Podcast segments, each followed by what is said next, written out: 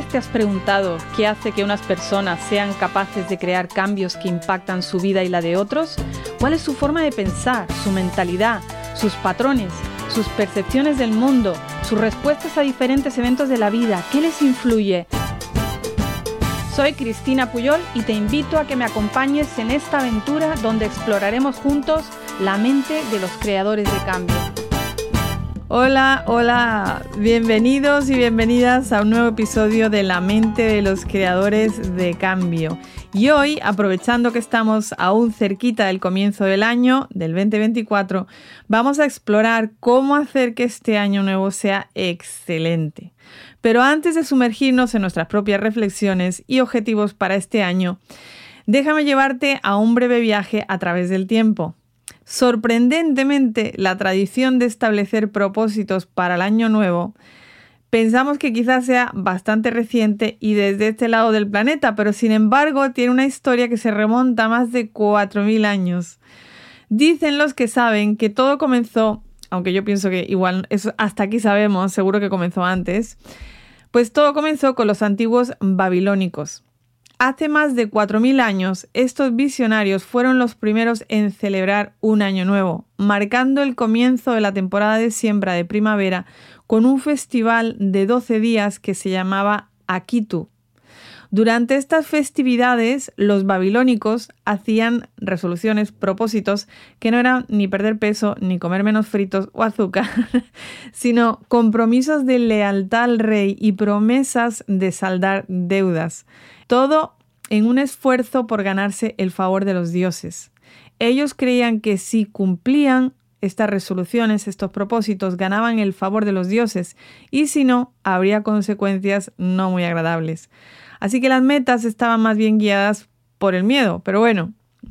Si saltamos luego hacia adelante en el tiempo hasta el año 46 a.C., en la antigua Roma, el emperador Julio César introdujo el calendario gregoriano y declaró el 1 de enero como el comienzo del nuevo año.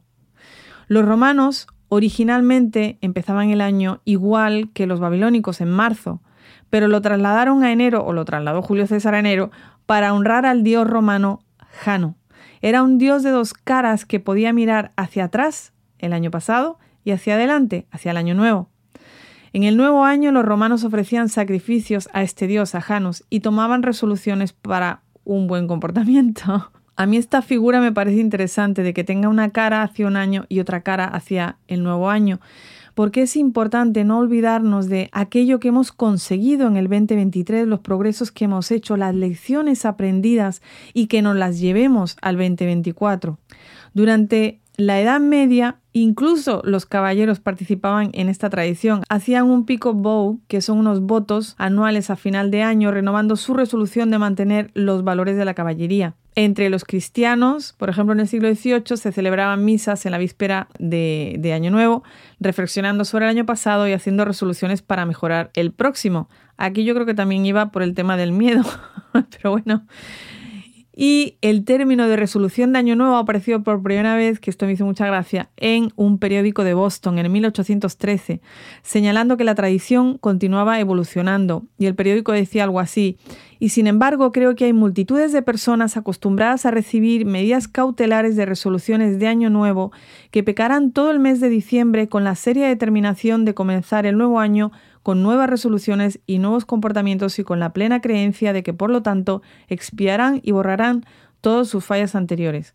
¿Os suena eso? Parece que si es del 1813 y aún seguimos haciendo eso. Llega la Navidad, nos lo saltamos todo para tratar de en enero volver a empezar. Esta breve ojeada a la historia revela que la humanidad ha estado reflexionando sobre sus metas y aspiraciones desde hace milenios. Aunque a mí me parece que antes estaban muy inspiradas en el miedo a las consecuencias negativas. Y parece que es que siempre nos motiva más tomar acción si evitamos las consecuencias negativas más que buscando lo positivo. Me gustaría que no fuera así, pero la realidad es que nos movemos más para evitar el dolor que para ganar placer. Y históricamente está claro que era así. Así que cuando establezcas tus propios propósitos para este año, que espero que ya los hayas establecido, recuerda que estás participando en una tradición que ha resistido la prueba del tiempo lo que no parece resistir la prueba del tiempo es llevar a cabo las metas. ¿Sabías que solo alrededor del 9% de las personas logran cumplir sus metas a final de año? Así que es un real desafío los propósitos de Año Nuevo. Solo 9% llegan cumpliendo sus metas a final de año, mientras que el 80% ya para febrero se han olvidado de las metas. Increíble, ¿verdad? Más del 80% de nosotros para febrero ya nos hemos olvidado de estas resoluciones. Parece que esas buenas intenciones se desvanecen rápidamente. O sea, llevamos 4.000 años practicando esto, pero seguimos sin llegar a febrero. La buena noticia es que el año chino empieza este año el 10 de febrero, así que tienes otra oportunidad de reengancharte en esa fecha y nadie se habrá dado cuenta de que tiraste la toalla. Por cierto, este año es el año del dragón, que es uno de los símbolos más poderosos de la astrología. Representa fuerza, poder, energía. También simboliza el liderazgo, la tenacidad y la nobleza. Así que nos viene un año potente. Volviendo a estadísticas, ¿sabías por cierto cuál es el día de mayor abandono de metas? Pues no te va a sorprender, porque es sí el viernes. Es el día más común para abandonar esas metas. Llega el viernes, fin de semana y adiós muy buenas a todos los propósitos. Por otro lado, ¿sabías que el 70% de la población siente la presión de establecerlas? Y además, más las mujeres. Las metas más comunes que nos ponemos son mejorar el estado físico, mejorar la salud, mejorar la salud mental también y la mejora de nuestro estado financiero. Además, más de la mitad de la población pone entre una a tres metas, nada más, que eso me parece una idea excelente. Nosotros cuando trabajamos en coaching siempre decimos de poner de una a tres metas, porque más es ponerse demasiadas metas y, y desenfocarse, es dispersarse. Pero ¿por qué abandonamos las metas tan rápidamente? Hay muchos motivos y una parte importante está relacionada con una necesidad básica del ser humano que es la certeza. Si supiéramos que si hiciéramos esto tendríamos este resultado sí o sí en tal fecha, probablemente nos ayudaría a mantener nuestros propósitos y nuestras metas. Pero no tenemos muchas veces la certeza. O el esfuerzo es demasiado grande. O nos falta planificación. No establecer un plan detallado y realista para alcanzar la meta nos va a dificultar el progreso. O establecemos objetivos poco realistas o demasiado ambiciosos que nos pueden llevar a desmotivarnos si no vemos un avance o si no vemos que cumplimos. La falta de motivación también, ya sea personal o profesional, esto puede hacer que perdamos interés y nos descarrilemos. Un para qué es fundamental para que cuando las cosas se pongan difíciles no tires la toalla. La falta de recursos, ya sean financieros, en cuanto a tiempo, que te falte tiempo, que eso podríamos hablar mucho sobre eso, o el apoyo, nos puede obstaculizar el progreso hacia una meta. Luego cambios en las circunstancias personales, así como distracciones constantes, nos pueden desviar la atención de las metas que hemos establecido. El miedo al fracaso nos puede paralizar, impidiéndonos avanzar. A veces también el miedo al éxito. La falta de disciplina y autocontrol. Pero aquí podrían entrar o podríamos entrar a discutir también temas de identidad, de hábitos y sistemas que hemos hablado en algún episodio pasado, pero que podemos volver a repasar en episodios futuros porque yo creo que esto lo tenemos que repasar una y otra vez para mejorar cómo ponemos hábitos y sistemas que nos apoyen y que además soporten esa identidad nueva que queremos tener o esa parte nueva de nosotros que queremos incorporar en nuestra ya existente identidad. Luego, las expectativas.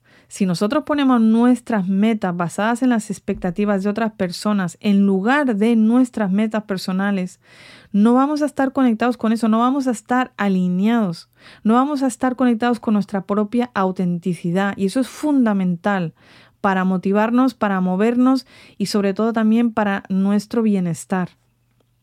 Luego nuestro entorno. Los factores externos, como, puede ser nuestro entorno laboral o nuestro entorno social, nos afectan muchísimo en nuestra capacidad para cumplir metas. No somos seres aislados.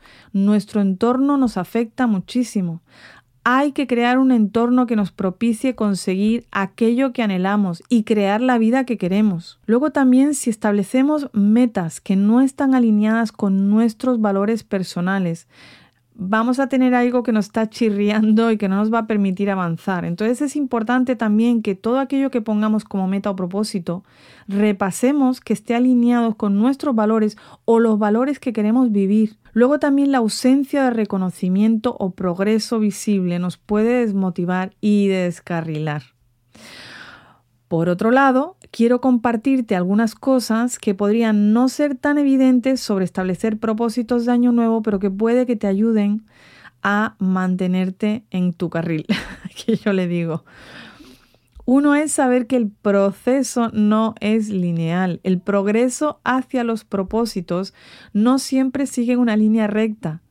Puede haber retrocesos y momentos difíciles antes de alcanzar el éxito, así que no tires la toalla al primer bache o al segundo o al tercero o a la primera curva. A veces, después de una curva, llegas a un gran logro. Luego la importancia del para qué. Comprender la razón profunda detrás de tus propósitos es crucial. Si no hay una conexión emocional fuerte, tu motivación se va a desvanecer fácilmente. También es importante tener flexibilidad. La vida viene cargadita de imprevistos, así que es importante ser flexible y ajustar los propósitos según sea necesario, en lugar de desanimarte por contratiempos. Otro punto importante es el apoyo. Contar con el apoyo de amigos, de familiares o grupos de apoyo. Esto puede marcar una gran diferencia en tu capacidad para mantenerte enfocado o enfocada en tus propósitos. Luego reconocerte y celebrar los pequeños logros en el camino hacia un objetivo más grande. Si quieres ir al Everest, pues cada vez que llegas a una base, a la base 1, a la base 2 o a la base 3, hay que celebrarlo, porque eso ya es un logro grande y eso también te va a motivar a seguir en la meta final, a lograr la meta final, a alcanzar la meta final. Luego, los fracasos no son necesariamente negativos. En la vida, triunfas o aprendes o yo diría, triunfas y aprendes. Si eres capaz de ver las lecciones valiosas y las oportunidades que la vida te da para aprender, eso te va a ayudar muchísimo más a ir hacia adelante, hacia el logro de esos propósitos. Luego a lo largo del año las prioridades pueden cambiar debido a cambios en tu vida o en tus circunstancias. Reevaluar y ajustar los propósitos según sea necesario es una parte natural del proceso. Y no todos los propósitos son igual de importantes. Algunos propósitos pueden ser más significativos y relevantes que otros. Es importante aprender a priorizar y centrarse en aquellos que son más importantes. Luego, para los perfeccionistas, donde yo me incluyo, buscar la perfección puede ser desmotivador. O te frena o te bloquea. Aceptar que habrá momentos de imperfección, que habrá momentos altibajos y que eso es parte del viaje. Y sea amable contigo mismo, contigo misma, en momentos de dificultad. Eso es crucial. La autocompasión fomenta la resiliencia y la capacidad de seguir adelante.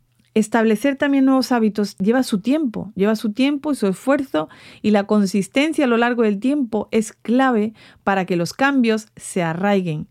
Y luego tómate el tiempo para reflexionar, Reflexiona regularmente sobre dónde estás, cuál es tu progreso. Es como ajustar las velas en consecuencia de qué ha pasado, dónde estás, para que así sigas avanzando. Estos aspectos te pueden ayudar a abordar tus propósitos de una manera más realista y con una perspectiva más comprensiva. Para mí la fórmula para poner propósitos lleva cuatro ingredientes. Intención, emoción, visión y acción. ¿Cuál es tu intención en eso que quieres hacer? ¿Cuál es la emoción? ¿Qué vas a sentir? Es importantísimo poner la emoción. Si no hay emoción, no hay movimiento. La emoción es una es energía. Necesitamos la emoción. Luego la visión, el verte ahí, el verte logrando eso también te va a ayudar. Y luego la acción, hace falta la acción. Solamente sentados en el sofá visionando no nos va a llevar a cumplir los propósitos. Ahora, cambiemos un momento de ritmo y en lugar de hablar de estas resoluciones de modo tradicional, de hacer una lista, de hacer un vision board, de hacer un tablero de inspirador, me gustaría agarrar una idea de un libro que se llama One Word, una palabra, y que es en lugar de hacer una lista de metas, enfocarnos en una palabra que será la que guíe tu año. La idea es simple pero poderosa. En lugar de una lista, identifica una palabra que englobe lo que quieres lograr y experimentar en este año. Aquí te dejo este ejercicio. Tómate tu tiempo para reflexionar sobre lo que realmente deseas para este año. ¿Cuál es la esencia de tus aspiraciones? Encuentra esa palabra que resuene contigo y que te inspire a lo largo de los próximos 365 días o los que quedan de año. ¿Qué palabra utilizarías para resumir cuál va a ser tu foco principal en este año 2024? Y terminamos con una cita inspiradora de Brad Paisley. Mañana es la primera hoja en blanco de un libro de 365 páginas. Escribe un bestseller. Esto es todo por hoy. Espero que encuentres útiles estas reflexiones sobre las estadísticas, las herramientas y por supuesto este último ejercicio. Si quieres, comparte tu palabra clave, tu palabra para este año en el 2024 en mis redes sociales, en nuestras redes sociales, en Changemaker Mind o en la mía de Cristina Puyol. Si aún no te has suscrito al podcast, te invito a que te suscribas. Ojalá que en todas las plataformas, en Apple Podcast, Spotify, Stitcher, Audible, Google Podcast, Deezer. Y también nos puedes dejar una reseña en Apple Podcast y cinco estrellas si crees que lo merecemos. Si ya lo has hecho, te lo agradezco porque esto nos ayuda a seguir creciendo.